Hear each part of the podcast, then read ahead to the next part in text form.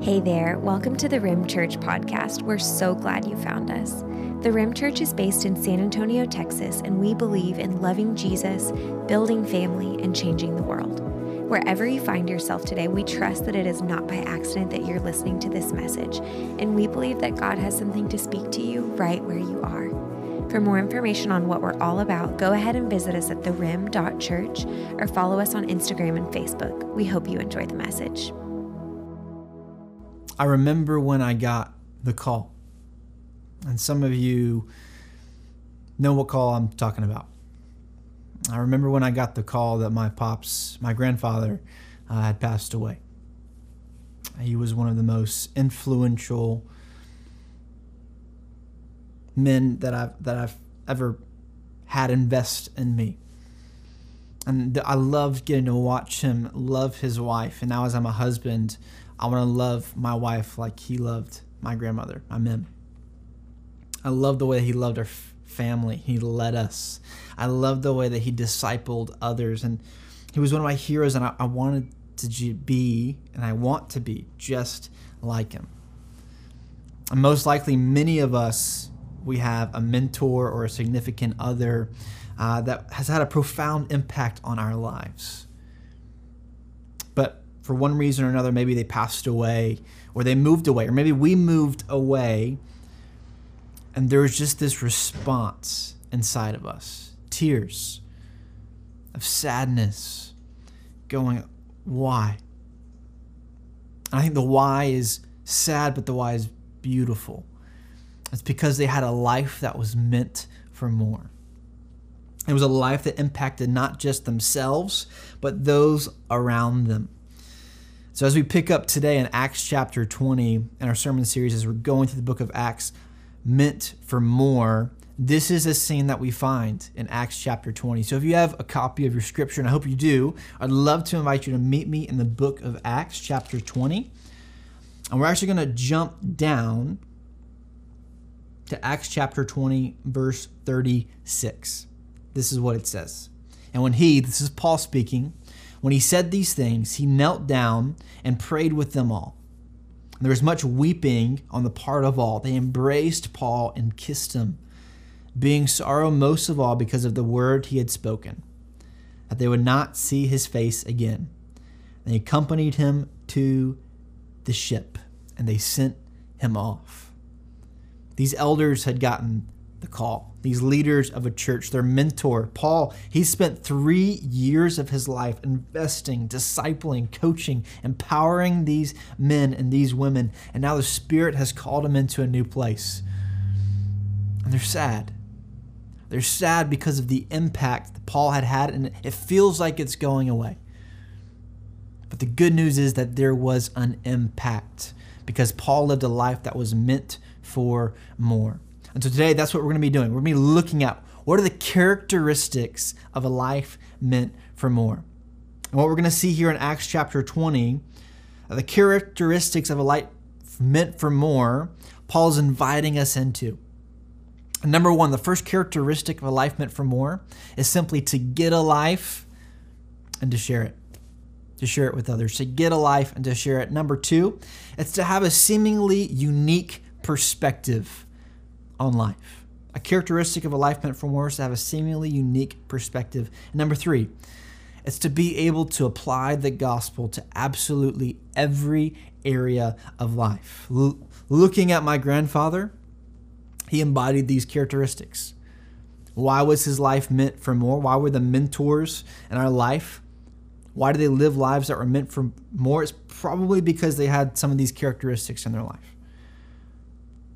And so today we're going to be looking at the characteristics of a life meant for more to get a life, to share it, to have a seemingly unique perspective, and to be able to apply the gospel to absolutely every area of life. And so Paul's going to invite us in to these characteristics. We've seen that he's sailing away but he's sailing away and he shared with these elders, with these leaders, hey, this is what a life meant for more looks like, the characteristics. And so that's the journey we're going to be on today.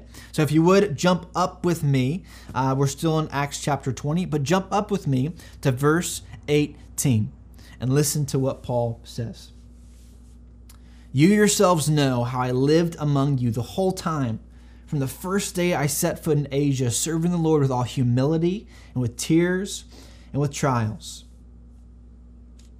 that happened to me through the plots of the Jews, how I did not shrink back from declaring to you anything that was profitable, and teaching you in public and from house to house, testifying both to Jews and to Greeks of repentance towards God and of faith in our Lord Jesus Christ. What Paul is saying here is the first characteristic of a life meant for more is simply this get a life and share it. Get a life and share it with other people. Look again at what Paul says. You yourselves know how I lived among you the whole time that I was with you. From day one, I lived among you. He had a life and he shared it with them. He was among them. The only way for people to know how he lived his life was if he shared it with them. He's saying, Look at my life as an example. Look at how I've been following Jesus and how I've shared it with you. Now, for most of us, as, as we're doing this journey together of looking at the characteristics of a life meant for more, we probably fall in one of two camps. The first one is you have a life, and you probably really like your life, but you're not sharing it. You have a life, but you're not sharing it. And for maybe the other half of us, we're trying to share it, but we ain't got it. We're trying to share something that we don't actually have. Now, for those of us who have a life, we need to share it. Sharing it means inviting people into your life daily. Paul, in verse 20 or 19, he says, Serving the Lord with all humility and with tears and with trials that happened to me through the plots of the Jews, how I did not shrink back from declaring to you anything that was profitable and teaching you in public and from house to house. Paul was sharing the life that he had. This doesn't just mean, hey, I'm adding a bunch of Bible studies or spiritual events or going to church. No, Paul is daily living life with these people. We need to get a life, but we need to share it. Transformation does not just happen once a week. We can't just come to a Sunday gathering and expect there to be much transformation. It happens in the everyday. What's interesting is in the scripture, when Jesus sends people out, he always sends them out two by two because we're meant to share this with other people. So maybe there's you're, you're listening to this and you have a life, but you need to start sharing it and actually inviting people into it to steward the life that you've been given. And for other people, you're trying to share something, but you ain't got it. Uh, maybe you've got a bunch of coffee dates, maybe even a bunch of Bible studies or things that look really religious, but they actually foster little to no spiritual growth or kingdom impact because it's so detached from reality, so detached from the real world. So may we be reminded of what Jesus says I've come to give you life and life to the full, life abundantly. One of the biggest knocks against Christians is they are boring. Like when I look at the life of Jesus, I don't see a boring life. Like my, my guy was so enjoying of life that he was called a glutton and a drunkard. I don't know if you guys have uh, seen uh, the TV series The Chosen. Uh, if you haven't, I would super encourage you to because in it you get to see Jesus not just as our Savior and Lord, He is those things, but you see Him as a friend. You get to see Him make fun of some of the disciples and laugh and party and enjoy life. And some of us, that's not the life we live. Our life is based on and this superficial Christianity and Christianese. We're saying all these things, but it doesn't actually impact anything. So when we talk about a life, this is kind of how I would define it. A full life has three components to it. It has a rhythm of growing upward and a relationship with the Father and loving Jesus. It has a rhythm of growing inward or spending time with other believers and it has a rhythm of growing outward of people who do not yet know Jesus. That's what a full life looks like. Not just two out of three or one out of three, but all three of those. That's a full and complete life. The first characteristic of having a life meant for more is number one, you need to have a life. We want to have lives that are worthy of imitating. Would you actually want somebody to have your life? Sometimes I've looked at my life and the answer is no. My life is pretty boring. But when I look at the life of Jesus, people wanted to be with him because there's something different about how he lived life, his life. It was full and he shared it with other people. This is what I want you to do. It invites you, maybe in the chat or uh, in your journal. I love for you to write down three things that you're already doing. But I want you to think about it through the lens of upward, inward, and outward. To try and write down one thing you're already doing upward, one thing you're already doing inward, and one thing you're already doing outward. To identify what your life is so that you can share it. And I'll just say this if you're having trouble thinking about what you do upward, inward, outward, if you don't have those three components, you may want to get a life because that's what life to the full looks like. That's what Jesus is inviting us into. So now that you've identified those three things, this is what I want to challenge us with. I want you to invite two people, one believer and one unbeliever, into one of those three things this week. The good news is, if they don't show up, you're going to do it anyways. And if they say no, keep inviting them. But to identify what is your life and how to actually share it with people. That's the first characteristic of a life meant for more. It's to actually have a life and to share it. Paul had a life and he shared it with these people.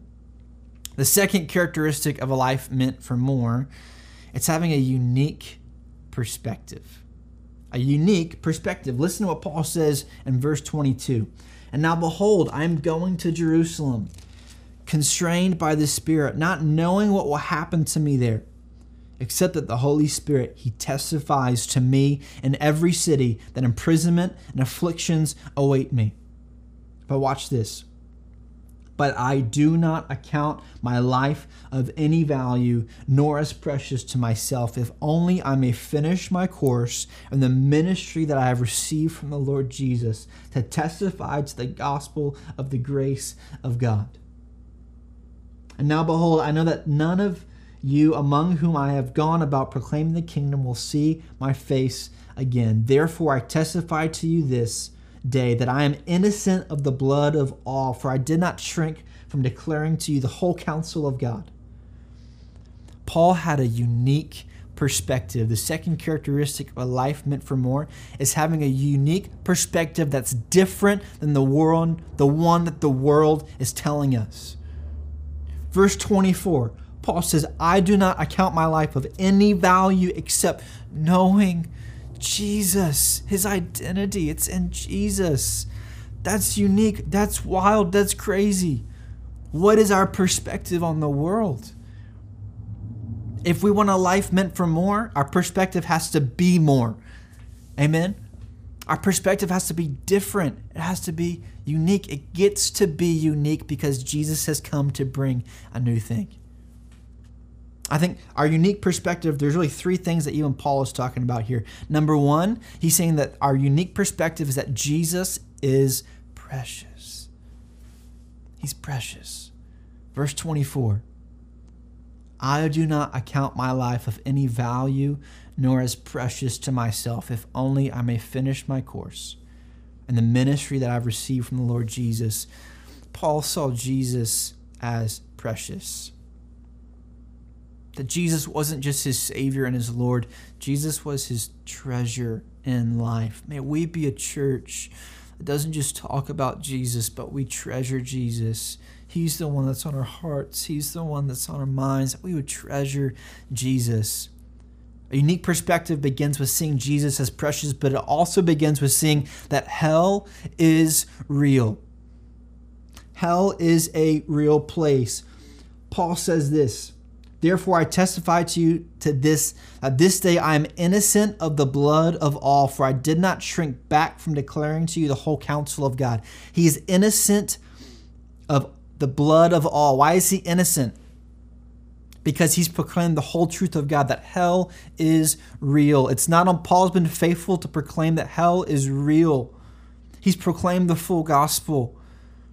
And, church, if we really see Jesus as precious, we have to begin to know that hell is real and realizing that our neighbors, our family members, people we know, that without seeing Jesus as precious, hell is a real place.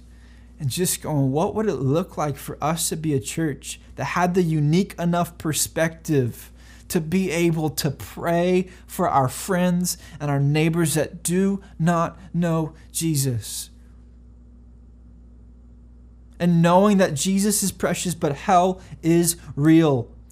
Which brings us to the third point a third subpoint of having a unique perspective eternity demands a decision. There is a day coming quickly we will all stand before Jesus. And does it break our heart that so many of the baristas we interact with on a daily basis, or the bartenders, or the neighbor that we wave at, they're destined for a real place called hell? Does that jack us up? I've got to confess that so often that's a theological idea, I believe, but it has little to no impact on how I live my life. Of just going, when was the last time you were actually, and I was actually moved to tears because my coworker doesn't know Jesus? Are we praying for our coworker? Are we praying for them to know Jesus? It's a unique perspective. A life meant for more has to have a different perspective. Otherwise, there's no reason to be more and to be invited in to more. That's the second characteristic of a life meant for more. It's a unique perspective. Listen, we've been in a season as a church where we've just said, hey, from now until Easter, every morning, Monday morning at 7 o'clock, we're praying. I want to invite you into that prayer time to begin to pray, maybe even fast for real people with real names that you and I know, that they would come to know Jesus. And because we see Jesus as precious, we see his heart for them. And so we're going to love them because hell is real and eternity demands a decision. Everything Paul did was to proclaim the good news of Jesus. So may this be the life that we have and that we share, and we have a unique perspective. This goes back to like the life that we have. Does it have a unique perspective? Are we sharing a unique perspective? Some of us, we have maybe we have a unique perspective, uh, but we're not sharing it. I just want to encourage you and encourage me with this. Simply being friends or knowing someone's name is not sharing the gospel. Okay?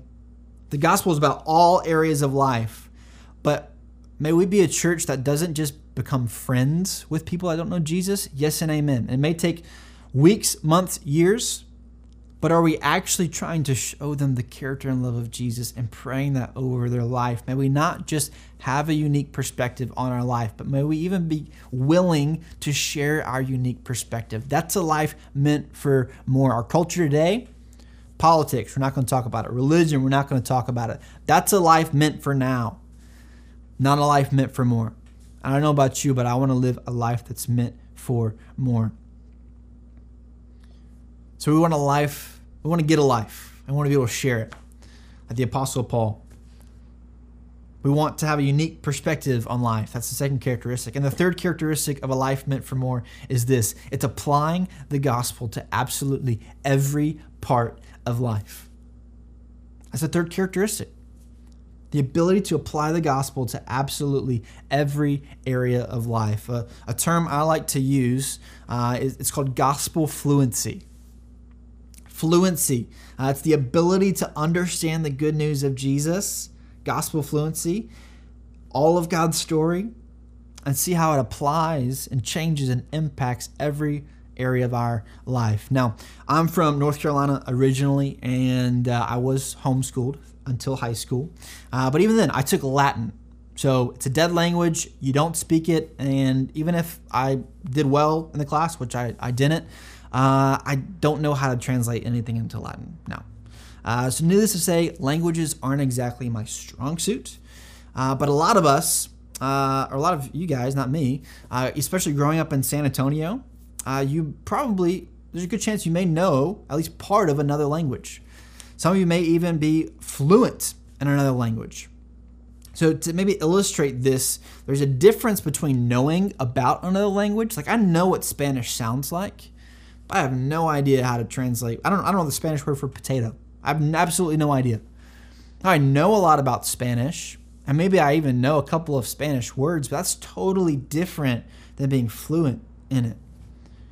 Like for someone that just knows a little bit about a language, like if I was if I if I let's say I did know something about Spanish, I would listen to something in Spanish, my mind, I'd have to hear it in Spanish, think about the Spanish word, translate it into an English word, receive it in English, think about how I want to respond in English, go back up to English thought, how do I translate to Spanish, and then come it just takes so much time, right? Like it gets complicated, but for people who are fluent, I love tra- I love watching translators.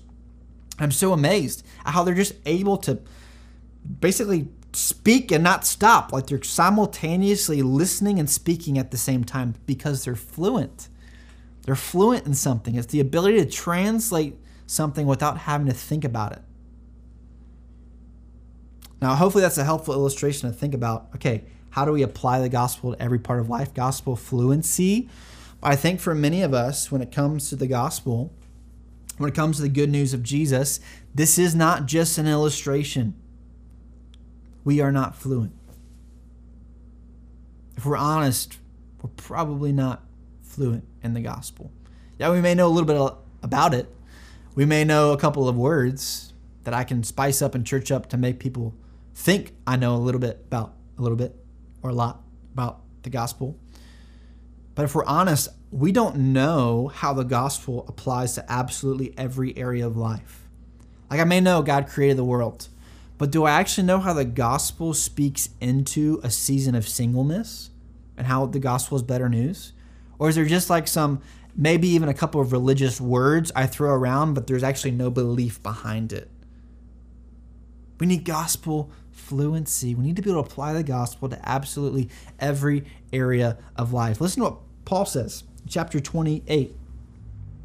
He says, Pay careful attention to yourselves and to all the flock in which the Holy Spirit has made you overseers, to care for the church of God, which he obtained with his own blood. I know that after my departure, fierce wolves will come in among you, not sparing the flock. And from among your own selves will arise men speaking twisted things to draw away the disciples after them. Therefore, be alert, remembering that for three years I did not cease night or day to admonish everyone with tears.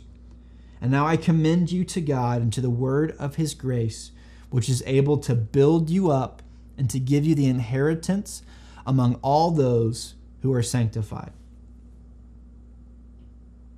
I'll say this again. Some of us have truth, but we don't know actually how to apply it to every part of our life. We know words about the gospel, but I don't know how the gospel speaks into singleness. I don't know how the gospel speaks into my fears of financial fa- failure. I know theological truths, but I don't actually know how it's relevant in everyday life.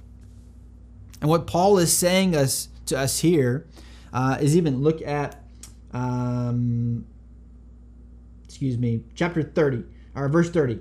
And from among you your own selves, uh, I'm sorry, verse 31. Therefore be alert, remembering that for three years I did not cease night or day to admonish everyone with tears. What is Paul saying? For three years, every day, I was reminding you of how the gospel applied to every part of your life with tears. That means into brokenness, into areas of unbelief Paul is saying we need to be a people that know how to apply the gospel to absolutely every area of life. Why? I'm glad you asked. Look at verse 29. I know that after my departure, fierce wolves will come in among you, not sparing the flock. And from among your own selves will arise men speaking twisted things to draw away the disciples after them. Therefore, be alert. It's so important for us to be able to speak the truth of the gospel into absolutely every area of life. Why? Because there is a day that's coming, and brothers and sisters, I think the day is here where there are wolves that are coming up from amongst us that would even call themselves Christians, and they're twisting parts of God's word enough so that people will be drawn away. And if we just know a little bit about something, but we don't actually know how to apply it to absolutely every area of life, if we don't know how to apply the gospel to absolutely every area of life, someone else will tell us and we will believe them, whether it's actually the gospel or not. Because as much as we want to throw out religious terms and fool ourselves into thinking we actually know how to apply the gospel, probably hasn't actually transformed our life. I mean, someone knows a little bit more religious jargon than we do, we're going to follow them.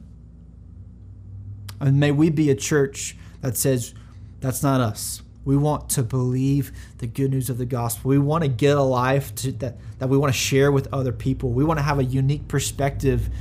We want to be able to apply the gospel to absolutely every area of life. And so, how do we do that? Apply the gospel to absolutely every area of life. It starts with practice. Just like to become a translator, you have to practice over time. It's starting with where you are. What are you afraid of? Even right now in the chat or in your journal, just write down what are you afraid of? What's stressing you out right now? What's a really hardship that you're going through? Maybe an area of unbelief that you don't actually know if you believe something about God. Start there. This is what, what I do. My, my the biggest area of unbelief, the biggest area of my life where it's difficult to apply the gospel is finances. I believe God is you know, I believe God is in control, He's sovereign, all those things. But my fears about finances, what does it actually do? It tells me I don't really believe. The gospel has not taken root in my life to know that God is great. He's in control, so I don't have to be. So, what do I do? I try and do things to put me in control. I start with where I am, and it lets me know what I actually believe about God. That's where you start. But then, watch this remind yourself of truth. I then remind myself that God is great. God is in control. So if that's who He is, who, who does that make me? Well, that, that makes me someone that walks in His plan, that walks in His hands, that gets to know His heart, gets to see Him provide. If He's a provider, I'm provided for. How do I get to live free? Knowing that my dad is taking care of me. And it doesn't go away overnight. But over time, the gospel is beginning to take root in my life. It's beginning, I'm beginning to believe it, and it's it's good news. That we be a church that's able to apply the gospel to absolutely every area of life. And my grandfather had a life that was meant for more. He had a life, he shared it, he had a unique perspective, and he was able to help me apply the gospel to every area of life that we talked about together. Not just big theological concepts. God cares about your your gambling addiction. How does the gospel speak to that? Hello. Like the gospel is good news into absolutely every area of life. And if we don't know the, the gospel and how it applies, someone else will tell us and we will believe them. There are other men that lived a life that was meant for more, that had characteristics of a life meant for more. Martin Luther King Jr., he had a life and he shared it. He had a unique perspective for his generation. And he was able to apply the gospel to the areas of life that were going on in his generation.